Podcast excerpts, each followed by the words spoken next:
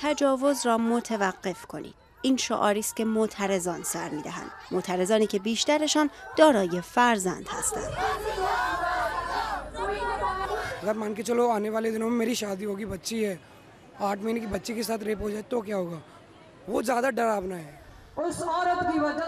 سواتی مالیوال نماینده ویژه دهلی در امور زنان است. و هشت روز است که در اعتصاب غذا است. خواسته او تشدید مجازات علیه تجاوزگران جنسی به کودکان است. بعد از آنکه دولت هند مجازات اعدام را برای این گروه تصویب کرد او گفته به اعتصاب غذا پایان خواهد داد. مالیوال همچنین خواستار حضور بیشتر ماموران پلیس در خیابانهای دهلی شده.